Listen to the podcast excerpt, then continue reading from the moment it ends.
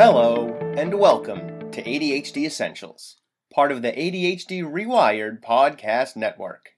I'm your host, Brendan Mahan. I'm a former teacher and mental health clinician turned ADHD coach, trainer, and consultant. I can be reached at brendan at ADHDessentials.com. Here at ADHD Essentials, we help families develop the skills and knowledge needed to better manage attention deficit hyperactivity disorder. Visit ADHDessentials.com for more details. Good news! I'm doing this episode from a new computer. Hopefully, everything works out okay. Ordinarily, I'd throw some ad in here, but I'm not doing that today. Instead, I'm just going to ask those of you in the United States to vote on Tuesday, November 6th. It's important.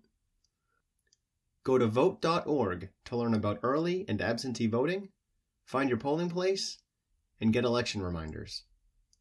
And for all other things related to voting in this year's election. This is episode 44. Today, we're talking to Tamara Rosier. Tamara is the president of the ADHD Coaches Organization, the co founder of Acorn Leadership, and the founder of the ADHD Center of West Michigan. In today's episode, we're talking about parenting as leadership developing core values in our kids, ways to avoid passing anxiety on to our children, and the importance of being authentic when we parent. All right, let's get rolling. I work a lot with parent coaching. And when parents are in my office, I ask them what is their vision for their children. And leaders need vision. And so what we do is in our office together say, well, what characteristics do you want your child to develop? And I do a card sort with my parents, and then um, they can only choose three. In other words, we can't build all the characteristics all at once. We've got to focus. We've got to have a specific vision. And what help this helps with is a lot of parents come into my office very anxious. My kid's not doing well. He's doing this. She's doing this. This is happening. And we start to focus only on the negative and I know you and I really agree on positive um, aspects of parenting. Absolutely. So, how do I even begin to figure out what characteristics I want from my kid? Here's a way you could do it is if the parent listening wants to look at a list of values and you can google anything but you can google a list of values mm-hmm. and sit down with your partner and say what are the three most important values we want to instill in our kids? And many times parents would look at that list and say, all of them. That's not realistic. And so, if you're going to have a vision for you and your family, we need to really focus on three values. It, just a quick example as I was raising my three ADHD kids, uh, I the most important value I thought I could instill in them is hard work. Mm-hmm. And hard work because we have ADHD and that sort of stinks sometimes. But if you work hard, you learn resilience and to bypass a lot of the ADHD hassles. Um, the other one was integrity, and the last one was courage. Um, I have three females that I was raising, and I think it takes a lot of courage um, and integrity and hard work to be a female these days. Just you saying that those are pretty close to the three that I would say that I'm instilling in my kids. I have boys who are in fourth grade, and I'm breaking more towards resilience than towards hard work. An example of that is they play soccer not to learn how to play soccer, but to learn how to do something that's hard, right? Fall down, get back up again, that kind of stuff. Exactly.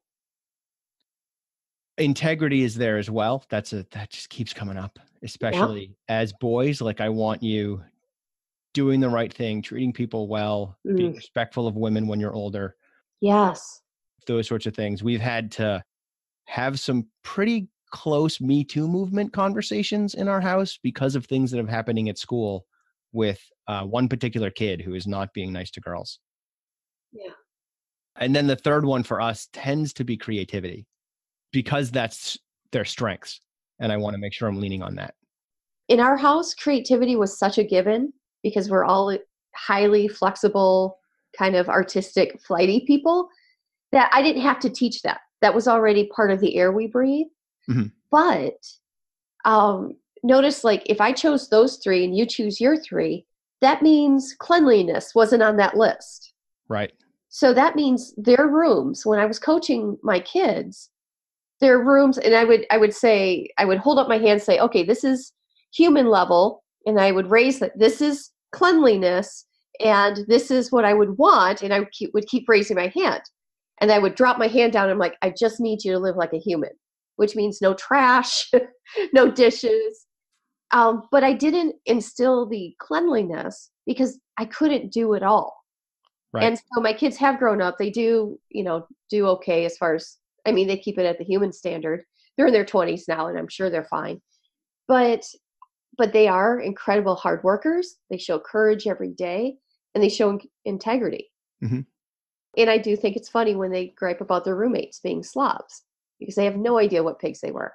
But I you notice I had to let it go because it wasn't okay to ask for everything at once. And in some ways, cleanliness folds itself into those others, right?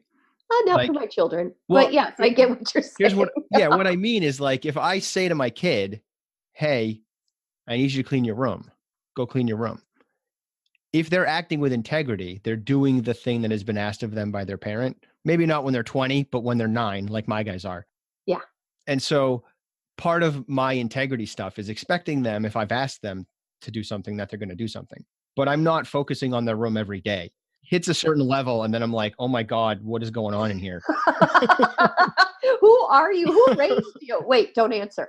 right yeah exactly and then if we talk about it then i expect them to do it and if they whine about it oh do i have to well you know what you know what we're working on is learning how to do things that are hard so there's resilience Notice though your focus shifted from cleaning the room to how you respond when I ask. right That shift requires you to have a vision of what we're trying to do here. that's a good point yeah absolutely Yeah. So another one, uh, do you mind if I go on with go wherever you want to go yeah so leaders really have to have the ability to motivate and inspire their employees Mhm. and this is where parents kind of they get a little crinkly with me when i say this but leaders are valued for how well they can motivate and inspire those who Mhm. follow them and in our houses we have kids who follow us so you know the leader who is constantly harping saying oh you did this wrong you did this wrong you did this wrong is not inspiring and so something i want to do with my kids um, by the my youngest is 16 Mhm. is to inspire them to inspire them to be the best version of themselves and to do that i had to deal with my own anxiety about parenting so i'm super old and so now i've made it through a lot of the brush fires of parenting mm-hmm. right right so now I'm on the other side going, oh, yeah, guys, this is easy. But as you're raising the kids, you have an anxiety of they're never going to turn out to be good human beings. Look how they act at my home. can i poke around in that Yeah. this is something that I've been talking to the parents that I work with a fair amount, and it's it's becoming a component of my workshops more and more. Is the difference between parenting from fear and parenting from respect, or parenting through fear or through respect? And this is that leadership stuff that we're talking about. One of the things that I don't think we acknowledge enough is the societal pressure that gets put on parents to have quote unquote the perfect kid like that the kid that's doing what's asked and isn't being disruptive and isn't running around and isn't being weird and in some ways isn't being a kid adhd or not Right. and so that pressure that we feel from society that nebulous faceless blob can cause us to feel afraid like that anxiety you mentioned right we get some fear Yeah. about are we doing it right are our kids representing us right or whatever you want to look at it Yeah. and then we sort of pass that fear on to our kids because we wind up getting short with them or yelling at them and trying to get them to respond faster through effectively intimidation practices that are less useful in the long run. That's exactly it. Uh, you know, I work with parents all the time, um, and I don't know if this is happening in your your area, but it's definitely happening in mine. Uh, teachers have been under the gun for a while, and you and I are Yep. both teachers, and Mhm. so you know, I do understand. But a troubling thing that's starting to happen is teachers call parents like two or three times a day. Say, Your mm-hmm. kid's a problem. Right. How do you want me to fix this? The parents are like, Gosh, I don't know. Then they start to ramp up the anxiety toward their kids, like you just said. And so, you know, I think going back to what am I trying to build in my child? What's the vision for my parenting is absolutely key here. I want to circle back to the the vision for our kids and the parenting through leadership and respect. But before we go there, why is it so bad for me to pass the anxiety on to my kid? If you have a, a neurotypical child, that's bad. If you have a neurotypical kid, uh, they'll they'll sense the anxiety, they'll build on it, and you'll raise an anxious child. Mhm.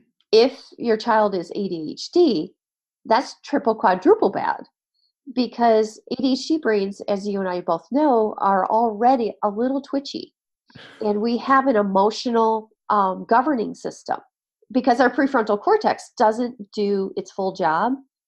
So we rely on emotional ways of governing ourselves.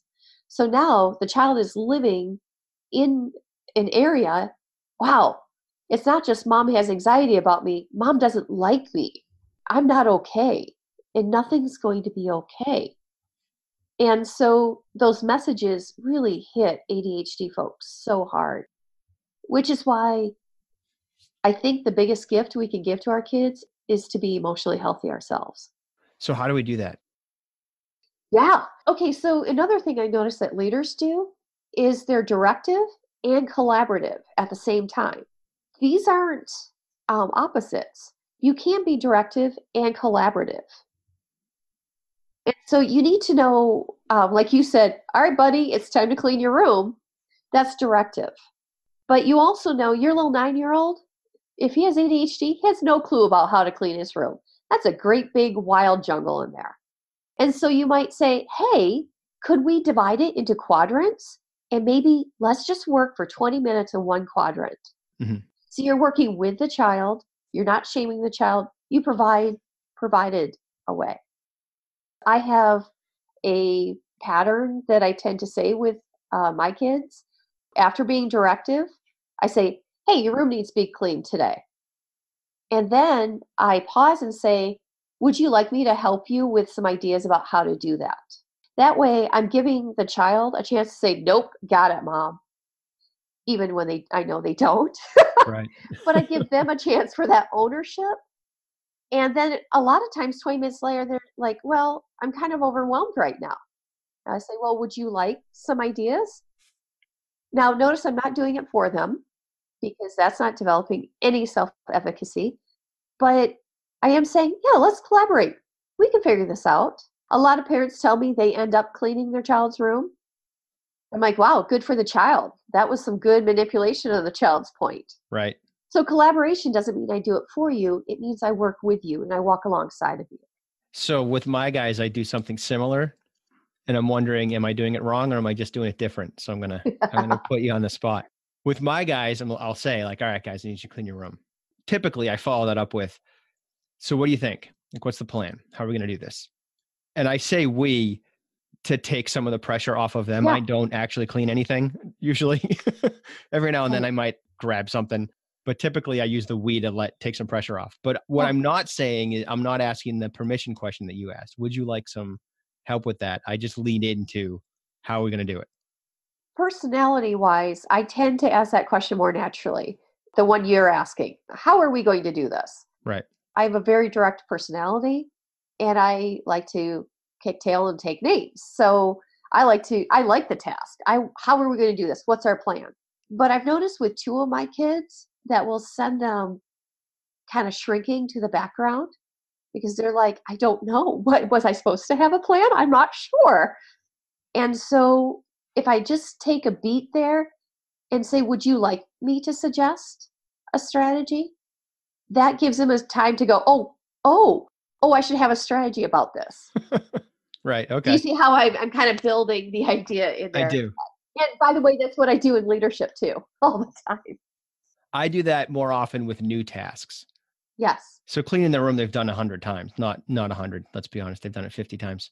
So I I guess I'm making an assumption there that they already have strategies because I taught them those strategies, but that might not be true depending on what's going on. Yeah, and if you don't mind some feedback on that idea, Yeah. then saying, "Hey, just talk me through how how are you thinking? What's the first thing you're going to do?" Because Mhm. that's a very ADHD friendly approach. Right. And I know you know this firsthand. You and I both will put off tasks that seem too big Yep. because we don't know the first step, or we do know the first step, but we don't want to actually go to the first step and think it through because it's just too big. And we have to remember as adults, children have that, but they're on things that are much smaller, like cleaning your room. One of the big first step barriers for me is not even not knowing how to do it, but not having a good estimate of how long it's going to take. right. Things always take longer and are much more involved than we like to think. Yeah. Or uh, in the case of me unloading the dishwasher, it's much more simpler and doesn't take that much time. Either way, you and I will get it wrong quite a bit. Yeah. So remembering that our kids have that same lack of understanding about time, Mhm. that will help us um, lead our kids better. We're looking at the values we want our kids to have, and we're inviting them and guiding them in, in engaging in their tasks, right? We're being both directive and collaborative. Yeah. Bringing that back to those three values. Do we want to be directive and collaborative when it comes to those three values? Do we want to give them some input, maybe depending on the age? I love that you bring up that nuance. So here's the deal as a leader, I have what I already bring to the table. Those are my core values. And so the exercise I do with parents, that's just bringing their core values to the surface.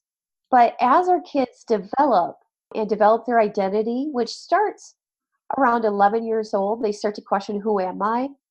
It's why I love coaching adolescents so much. I get to help them kind of work through those thoughts as they're doing that, then I start to ask them questions. I remember my fourth grader, um, she was lying about completing her homework. And I would find her homework in an accordion folded style, crammed down in the bottom of her backpack. And I remember sitting her down one time and saying, We have a big problem here. And the problem isn't about your homework, it's about lying do you want to be a, the kind of person who lies to get out of trouble? And that was such a moment in her life. Her big blue eyes went, No. And I said, All right, then let's figure out a different way to get homework done.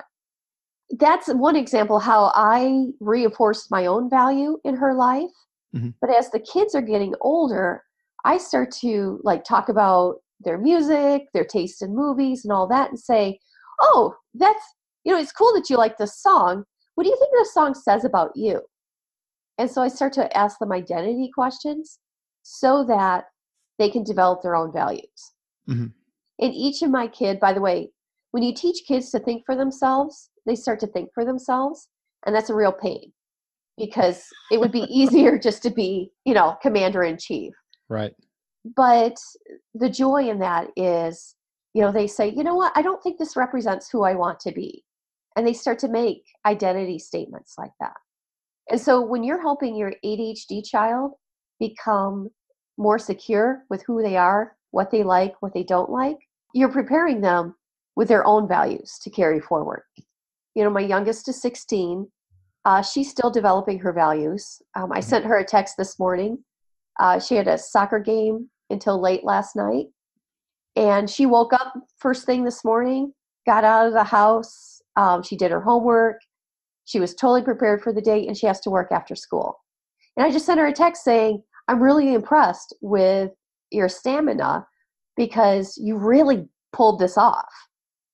And she said, Thanks, mom. That's one of the things in her that I can see kind of a value like, hey, I'm tough. I can figure this out. And that's hard work too, which is one of the values you mentioned earlier. Yeah. But she's starting to own it as hers, not mine. Does that make sense? It does, and that's where um, I have so many. My head's going in a few different directions right now. Um, so I'm going to pick one, and we'll see what happens with the other direction later. Maybe it sounds like because I'm imagining my listeners right, and I'm imagining one listener who has a kid that's six, another that has a kid that's nine, someone else has a kid that's 12, and someone else has kids who are 20. And they're like, I didn't even think about all of this stuff when they were growing up. Now, what do I do? Don't worry about it. I'm sure you did fine. Um, You're awesome. Yes. Um, but I'm sort of going back to that parent of the six year old and the nine year old and the, even the 16 year old. And it sounds like a piece of what you're saying is early on when they're six, we probably need to pick the values that we want to point them towards. We should do that at their baby shower. um, so travel back in time. Yes. Um, so when we're when they're young and we're picking those values, we almost, if I can put on my English teacher hat for a second, we almost want to look like that as a rough draft. Mm-hmm. And as they get older, let them bring some input into those three values, and maybe one or two of them changes, but maybe also they just use a different word for it like stamina like versus hard work that yeah. might happen too yeah is this am i onto something here am i yeah i really think you are and i appreciate you bringing up that point because what happens in all of my three kids because of their personalities because of how they perceive the world how they experience life and even frankly i'm better at parenting now at a 16 year old than i was my 25 year old right i was a rookie and I made a lot of rookie mistakes. But what you see is they interpreted, uh, for example, hard work differently. Mm-hmm. And so they interpreted integrity differently. It still means integrity, but what integrity looks like to all of them is different. Can you unpack that a little bit and maybe give us an example of each kid and what integrity looks like for them or hard work or yeah let's go with the courage I have three very, very different children. Uh, the first one, she's very, very conscientious, very loyal, um, a little bit more introverted, and she is such a hard worker. For her, courage kind of goes along with what you mean when you say resilience. She's like, okay, this didn't work out. I'm going to figure out a way to work this out. Mm-hmm. And so she's interpreted courage as what do I do when I fail? Well, I figure things out. My second child is 23. She goes big and bold. Her personality is big and bold. Um, she's hilarious. The life of a party. I mean, this kid can get me laughing. And her life is about go bold or stay home. She's also um, very thoughtful when it comes to social issues. And so she's very bold about standing up for other women, uh, for standing up for minorities. So for her, courage is means bold. Mm-hmm. And my last one, um, she is a 40 year old woman trapped in a 16 year old body. And she's always been very prudent, very thoughtful. I can't take any credit for raising her because I think she w- would have raised herself just fine. Courage for her means not judging people and not deeming them appropriate or inappropriate. And it's very interesting how she has worked out how that courage means because it's the courage for compassion. Mm-hmm. And uh, a lot of people with her personality style won't show compassion. Mm-hmm. And yet she's kind of taken that into like, no, I will show compassion. I work with all my kids and they know their personality styles according to the DISC and Enneagram and Myers Briggs. So uh, we talk a lot about personality development in our family. I can't imagine why that would be. well, nerds raise, raise nerds. So. Connected to leadership. Um, no, you know what? I'm going to stick with the the that concept we started with about the three values. I noticed as I shared mine that I approached each of them from a different perspective. The resilience one is because my kids have struggled with that. But it's a weakness that we need to shore up. It's not a that's not a thing we can continue to struggle with. So I'm intentionally focusing on that weakness. And and also because that weakness will help shore up a number of other weaknesses. And you already have that value. You're not acquiring this brand new. You you value it. I do. I do. Probably as a Gen Xer. Yeah, yeah. I like to think of myself as a Xennial. But yeah, as a Gen Xer, that resilience matters to me, especially because I've had to use it a lot. Exactly. Um, yeah. And I want to make sure they can. So that's one. In terms of integrity, that to me is that's that's something I value a lot. It's something that um just keeps coming up across the domains of my life, whether it's the news and current events or just sort of who I am as a person or the fact that I read a lot of comic books all the time. And then in terms of creativity, that comes from them. That's their strength. And I want to make sure I don't lose track of it. That creativity appears differently in each of them, but it's still, that's a strength for both of them. So I'm noticing that sort of the values I'm placing on them are coming from different areas. One is coming from a weakness that I want to address, another is coming from a strength that I don't want to ignore. And then the third one is just sort of a, almost a utility value that can be useful in a lot of different areas. Is that the way to approach these values? Does it not matter that much? Should we focus more on weaknesses or strengths, or how do you generally advise on that? Yeah, uh, that's why actually I do a card sort with parents. You know, parents come into my office and say, "Okay, let's fix it. Let's fix this kid." You know, that's a total redirect at that moment because you're not in here to fix your kid. You're in here to sharpen your parenting skills for the sake of your child.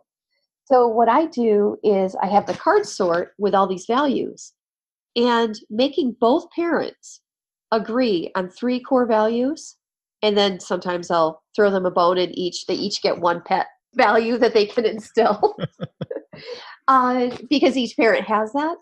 That is the exercise that's very difficult because a lot of times I run into a parent that says, "Okay, so your creativity value is stupid. What they really need is cleanliness." Mm-hmm. You hear the conflict, and then that sets up this unhealthy communication triangle between parents and their child and so if we can decide what values are we raising our kids, it doesn't matter where they come from, we have to decide on what values. You know, I'm a bit mean. I've been told I'm, I'm a bit mean about um, limiting the values to three. I am just convinced that if I let people choose like five, seven, we just can't focus on that. But we can focus on three. And a lot of times parents will categorize, like, okay, if we say integrity, that's going to hit this, this, and this. And I love hearing them strategize. That's part of the discussion of how will we get this done. Parents leave that session feeling much more empowered because now they know what they're doing, why they're doing that. Yeah, well, you've just you've just basically created a vision statement for your kids, so I can see how that would work. Yeah. And so then when they come in the next time and say, hey, uh, Sam isn't doing his homework. And I say, okay, how, how do you think we should look at this? What principle is it violating for you? What value? Mm-hmm. You know, it kind of sends them squirming because no, homework. It's like, okay, but let's go back. What's the principle here? And so the principle might be integrity. You know, your job as a student. How can we show integrity here? Do you see how we're getting at fixing problems, but only much more deeply? I do. And I can also see where that brings up the notion I mentioned earlier about parenting out of fear. Yes, that's exactly it. What if the parent is like, none of them? Right. Then why do you care? Then so what about what and homework is probably going to hit something, but but it's possible that the reason they think that's a big deal is because of the pressure of society as opposed to something that they actually value. Yeah, well, that's that's why it helps clarify what people are doing and why people are doing it. Yeah. So now homework isn't this moral issue that we're looking at going, wow, Sammy, you forgot to turn in your homework. You're kind of stupid. Mm-hmm. But now we say to Sammy, you know what? You're not stupid, buddy. We have to figure out a better way to do this. But the reason we care is because we want you to grow up with integrity. Right. And so it refocuses. Sammy feels safe. He knows why he should care about this. And and then we get healthier families. It sounds like a lot of this approach of parenting as leadership requires some emotional intelligence. Oh, absolutely. So emotionally intelligent leaders know how to manage their own emotions and not be responsive to their followers' emotions. So this is very, very difficult. But emotional intelligence um, has two big parts. It's knowing what's going on inside your head, and also how do I display that in a socially appropriate manner. Mm-hmm. And this is very, very difficult when we work with ADHD parents because, I, and I'm sure I, you and I are both ADHD parents. So mm-hmm. we both have experienced this. We have emotionally regulated brains for the most part. And then these little beings that we love so much and would die for can tick us off like no one else. right? Right. And so I'm amazed with how parents come in like, I love this kid so much, and I hate him so much right now. And I have so much um, sympathy and empathy for that because I've been there. So, what emotional intelligence is saying is I see that you have your emotions, I have emotions, but let's not let them get entwined and mix like chemicals to create an explosion. Mm-hmm again, what I'm saying for the ADHD parent, I could just see them shaking their head like, oh, but you don't understand my kid. It is difficult. We have got to manage our own emotions because this sets the example for how we want our kids to respond. I was just working with a parent who was snippy with her kid, just like, don't do this, do this, do this, and being very snippy. The kid, she asked the child to do something. The child responded in the exact same tone. And she said, don't talk to me like that. Do you? Yeah. Yeah. Yeah. yeah. What just happened? But she's going to because that's how you're talking to her. Exactly. And you know what? This was a good kid, but um, the, the child was modeling what was being taught. Social learning is the most important learning that we do as humans. Right. And so minding your emotional intelligence is going to help your children develop emotional intelligence. My kids just helped me with that. Ouch. they did. Yeah, it was a little hard. I'm not going to lie. Um, we have a dog who is, ah, we've had him for about a year now, I guess, or it'll be a year in March. So not even a year. He's this little tiny black dog, looks just like Toto, legitimately looks just like Toto. Oh. Uh, and he's really, he's a good dog. Like he's a really good dog, well behaved, just wants to be loved, doesn't even bark like that level of good dog but I have just enough executive functions to navigate the ADHD business and my wife and my two sons. I don't have quite enough for the dog. So I'm working on it. But um, the other day, I had one clean pair of jeans and I'm in the basement before we leave for school with my kids playing Legos, which is not all the time. Don't think that I'm some magic parent who always plays Legos in the morning with their kids, or even that my kids always play Legos in the morning. It's like maybe once or twice a week tops. Most of the time, they just want to watch TV in the morning. So that's their TV time. But when it's nice out, we leave the doors open in the backyard so the dog can go come in and out. So I'm in the basement, sitting on the ground, playing Legos. We have to leave in like a minute and a half. I'm like, all right, guys, let's start wrapping up. And we're sort of in the wrap up process. Dog comes in, hops up in my lap, feet are covered in mud. Oh. So my jeans are now, yeah, my jeans are covered in mud and awful. And I'm like, Oscar. And so he hops off. Oh, like I'm in full amygdala mode, right? Not too yeah. bad. Like it's always reined in with me. My amygdala has a tight leash, but I'm like, oh. And then Oscar runs upstairs. So now I'm yelling at him, but I'm not yelling at him because I'm in amygdala mode. I'm not having my amygdala lose its mind. I'm right. yelling at him because his feet are covered in mud. Right. I want him to stop so he doesn't jump up on the furniture and all that stuff. Right. But, but that's not what my kids see. My kids just see me yelling at the dog because they think I'm losing my mind over getting mud on my pants. Yeah. Which admittedly, I'm losing my mind because I got mud on my pants. But as soon as I lose my mind, I rein that in really fast. Right. That's like a reflex that I have from even when I was a kid. Um, doesn't always work so well for me, but it's a thing. Over the weekend after that, they went out with my wife and had and Gavin, my most emotionally sensitive kid, said to her, "I don't think Dad likes Oscar, and I think that maybe we shouldn't have got Oscar because Oscar makes Dad upset, and he's supposed to make everyone feel better, and he makes me feel better, and Nate feel better, and you feel better, but he makes Dad feel worse. So should we have him?" And yeah, right. Yeah. And to me, that's an even trade. Like that's those three people being better and me being more frustrated. Totally fine. Let's do that. But if me being frustrated is affecting them, that doesn't work. Do you hear how the child, the ADHD child, made it about him, and how it's so important to be positive with that kid? Mm-hmm. Because they just misinterpreted something. Right. It wasn't about them. But they thought they made it about them. Yeah. Yeah.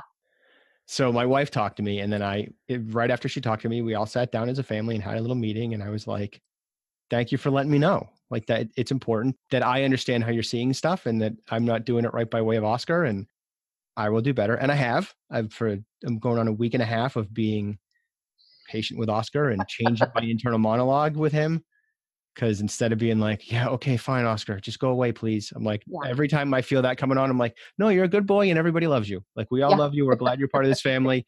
Like, I say it out loud to him to reinforce that for myself and get the internal monologue changed. Um, and my patience with him is improved significantly. Can I dissect that for the leadership moments? Yeah, please do. Because here's what you did. You acted as a leader. Mhm. So you you weren't actually losing your darn mind over the dog, but your your followers, your children interpreted that. Right. And they they don't know enough to give you direct feedback yet because they're just still little kids.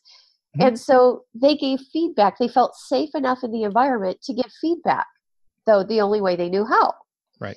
And notice their little brains were like, Daddy's Daddy's not liking this. This can't be okay. And so they were processing.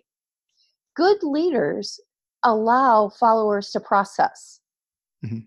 This is part of the social emotional intelligence. We allow the followers to process without getting sucked into a defensive mode or having to prove that we were right. And so what you did is you also went one step further and said, "Hey guys, I heard that feedback. Here's what it, I meant to happen, but you know what? I hear that feedback and that's stressful for you. So I am going to work on this." And that act of leadership was modeling what you want your boys to do someday. Yeah. And so someday, I mean, you put something in the bank for someday when they're a husband and a father Right. because you are using one of those values that you want to parent by. Yeah. That's that's the integrity side of things, right? Yeah. So, and which reminds Yeah, me, I have to so ask them leadership. Better because that's another component of what I try to do. Is part of why they thought that I didn't like Oscars because we've had three occasions where he caused a little chaos in the morning. Yeah. Things are a little more time sensitive, and as a result, I'm a little less regulated in the morning. Right. One was the mud, and then twice he escaped from the yard, and it became like we have to go to school, and I have clients. Freaking Freaking I don't know where the dog is. Right. Yeah. but all of that took place over the span of six months probably Right. so to me that's like nothing but to Right. them those are really big events that are stuck in their memory Yeah. And notice how emotionally healthy you were to own up to to hey guys, that's not what I meant. That's not how I would have interpreted these events. But I see that you interpreted it that way. Mhm. And I'm going to give you that because you're nine and you get to interpret the world this way. right right? So I'm going to help you in, by changing my behavior in this way. yeah And the thing is, a lot of parents uh, will say, well, I shouldn't have to do that. I'm the parent. Okay, but do we want to lead our families in a way where we're creating the same kind of leaders in our in our future? Mhm. And so that was that's a fantastic example. cool thank you and in my um defense is not the right word but in my i am not amazing part i uh i completely ran an errand after we had that conversation because i needed time to process and sort of be like i suck and i need to not suck like i had to process emotionally because that was hard it's hard to find out that my kids aren't seeing me the way i want them to see me and that, or that I've, I've disappointed them that's hard Right. um so i went and got milk or something like right Yeah. after well, but right there, that's a great example of you managing your own emotional intelligence. Mhm. Because you're like, okay, okay, this this is hard. I, I need some processing time. Time to go buy some milk. Yeah. Uh, and it bought you enough processing time to come back and go, all right, this is cool. Notice you did the right thing, even though you didn't feel right about it Mhm. necessarily. That's social and emotional intelligence Yay. but then you had to go back and go okay cool cool i'm cool this is okay this is okay Right. Yeah. be cool man right Because I felt the urge to be defensive and it was hard to squash that. I did, but it was hard. yep but you worked through it you didn't Right. make your kids work through it for you that's the key isn't it It is. Yeah. I'm with you. So, anything else we should do with emotional intelligence? I think you just provided a great example for us. So, when we behave in a socially emotional, intelligent way, we're teaching our kids to do the same. Mhm. And that's the key there. The healthiest kids I work with, I can go back and say, look how healthy of emotional intelligence their parents have, whether they have ADHD or not. So, you've also talked about positive attitude as a role in parental leadership. Can you walk us through that as well? Oh that- man, this is so important. Uh, I work with so many children who have anxiety. And I'm sure you've talked on this uh, before how anxiety runs uh, with every ADHD person. Yeah. It's kind of our gasoline, it's how we know what's important at the time. But what happens is parents start to worry, they start to fear, and they start to kind of get that mumbly, fearing little voice like, oh dear, I hope this isn't okay. I don't And they start to mumble, and children will pick up on that mumbling. And so, what I really suggest that parents do is we take a problem solving attitude. We say, kiddo, this anxiety and you not wanting, wanting to go to school, that's tough. We can work through it. We'll figure this out together. Instead of going, well, why don't you want to go to school? Why don't you want to do this? Why, why, why, why? Um, I make parents pinky swear with me that they will never ask why again. Uh, why is only going to lead you down a desperate road to unhappiness. Instead, look at it this as a problem solving activity. Can we do both? Because I often I often ask why, but Okay, I please, for the love of God, just stop asking why. I, here's why. When I say to a nine year old, hey, buddy, why don't you want to do that? Mhm. Especially if you're ADHD, we don't really know why. Mhm. What we can do is we can backfill some reasons why we think, but it's never really going to get to the bottom. But if we talk in a problem solving way, we will get at the why question. right. And so if we say, all right, uh, buddy, you're having a hard time going to school every day. You told me this feels pretty crappy for you. Uh huh. Wow, what are our options? And as they're listing options, you're going to hear why hmm going to school is a problem. But Okay. don't put the weight of why on your kid because the weight of why is so depressing and it helps kids figure out, wow, I'm just not normal. I feel this way. I'm not normal. So instead of saying why, say, wow, this is tough. How can we fix this together? And so we this gets at your resiliency value, right? Right. when we stop saying why, we kick into resiliency mode and say, wow, this is tough. What can we do about it? Okay. I'm coming from my guidance counseling background, and that's where the why comes from. But it's not only why, it's who, what, where, when, why. It's all those question words. Right. And what I'm looking for with those questions is more information. Because if my kid is school phobic and it's because of English class, I want to know that. If it's because he's being bullied, I want to know that. If it's Right. because, like, I want to find out why, Yes. but I'm doing it more detective style than just broad based. Yes. I'm asking why as a piece of that problem solving that you're talking about. Yes. Uh, you are a trained professional. Right. Most parents don't have that trained. By the way, I'm coming from uh, a high school teacher mode. Mhm. Uh, William Glasser, I don't know if you ever ever read his stuff. Mhm. Um, he always says, never ask a student why. Why aren't you in your seat? Well, why is not the important thing, right? How are you going to get back in your seat Yeah. is the important thing. So I do have a bias because of my training. Yeah. See, my my stance on that is both matter. In the moment, why doesn't matter. Right. If you're out of your seat, I don't really care why. Sit down. Like, how are we going to get you back in your seat? But Right. in the big picture, if you're consistently out of your seat, now I want to know why because there's a different problem. The problem is not that you're out of your seat. The problem Yes. is that your hip hurts, or the problem is that you can't hear or can't see, or something like that. Right. So here's the problem when you start to do the problem solving, the why will creep out. Right. And remember, you're highly trained. You have you have a master's degree. Yeah. Two You've them. worked through this.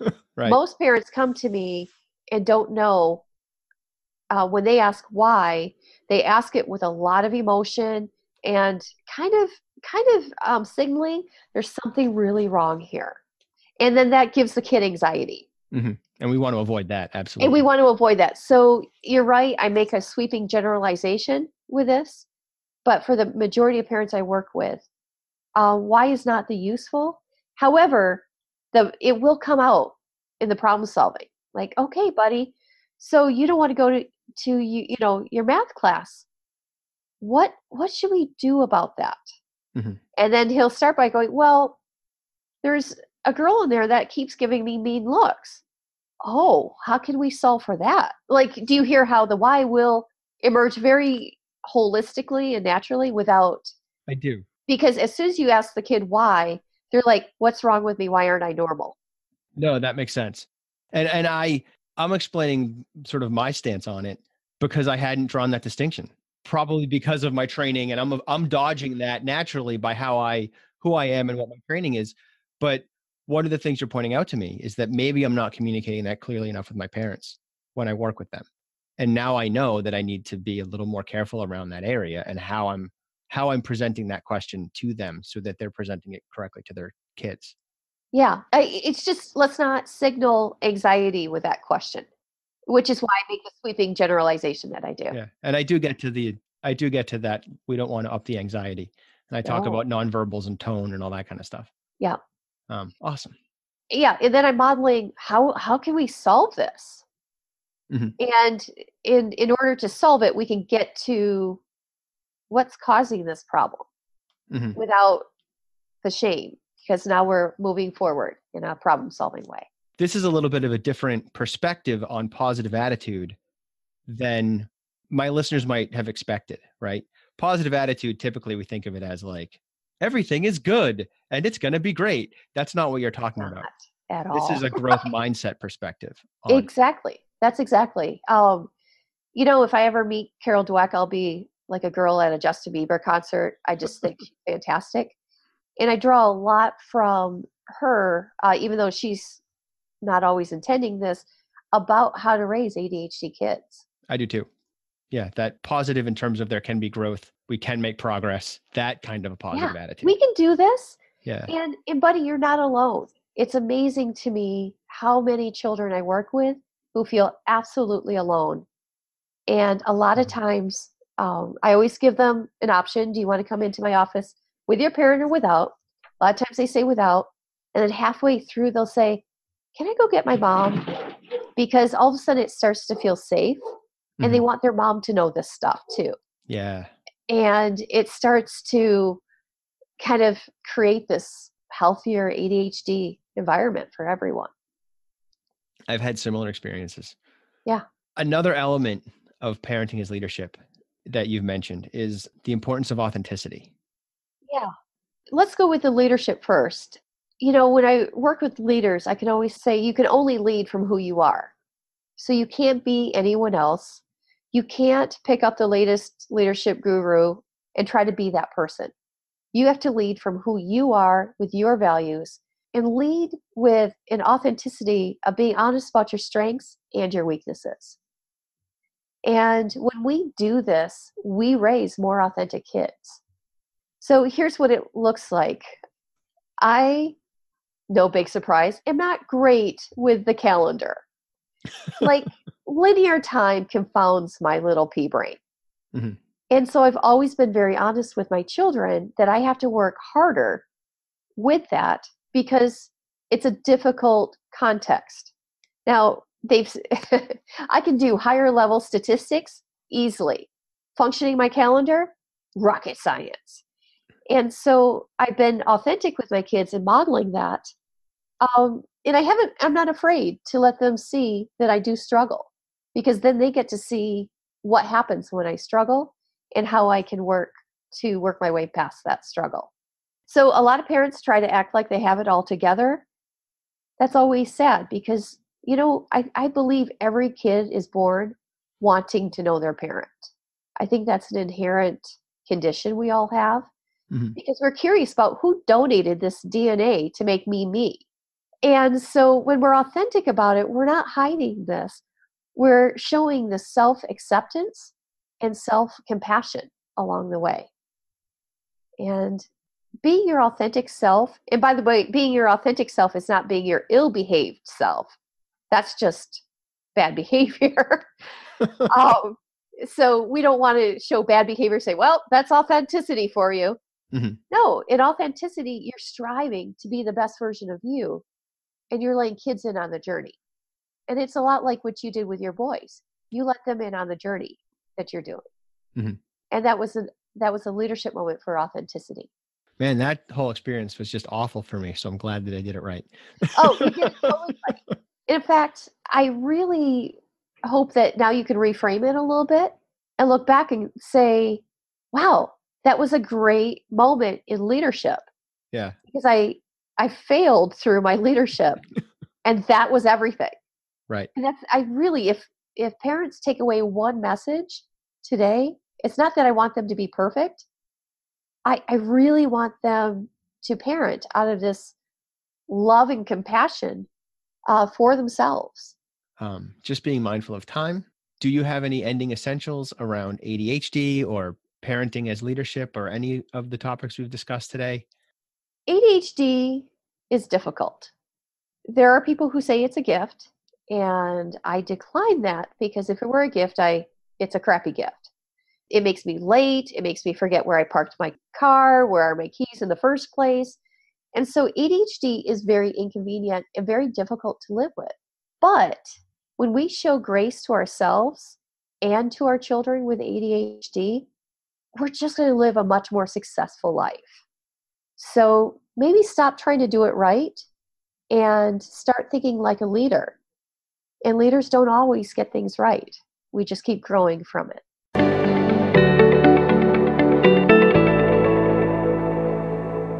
Hey, you're still here. Nice. Thanks for staying focused all the way through. If you have any thoughts or questions about today's episode, feel free to email me at brendan at adhdessentials.com. And don't forget to check out the website, adhdessentials.com, and visit our Facebook community. I'm looking forward to talking to you again next week. In the meantime, keep focusing on improvement over perfection. 10% better is all you need.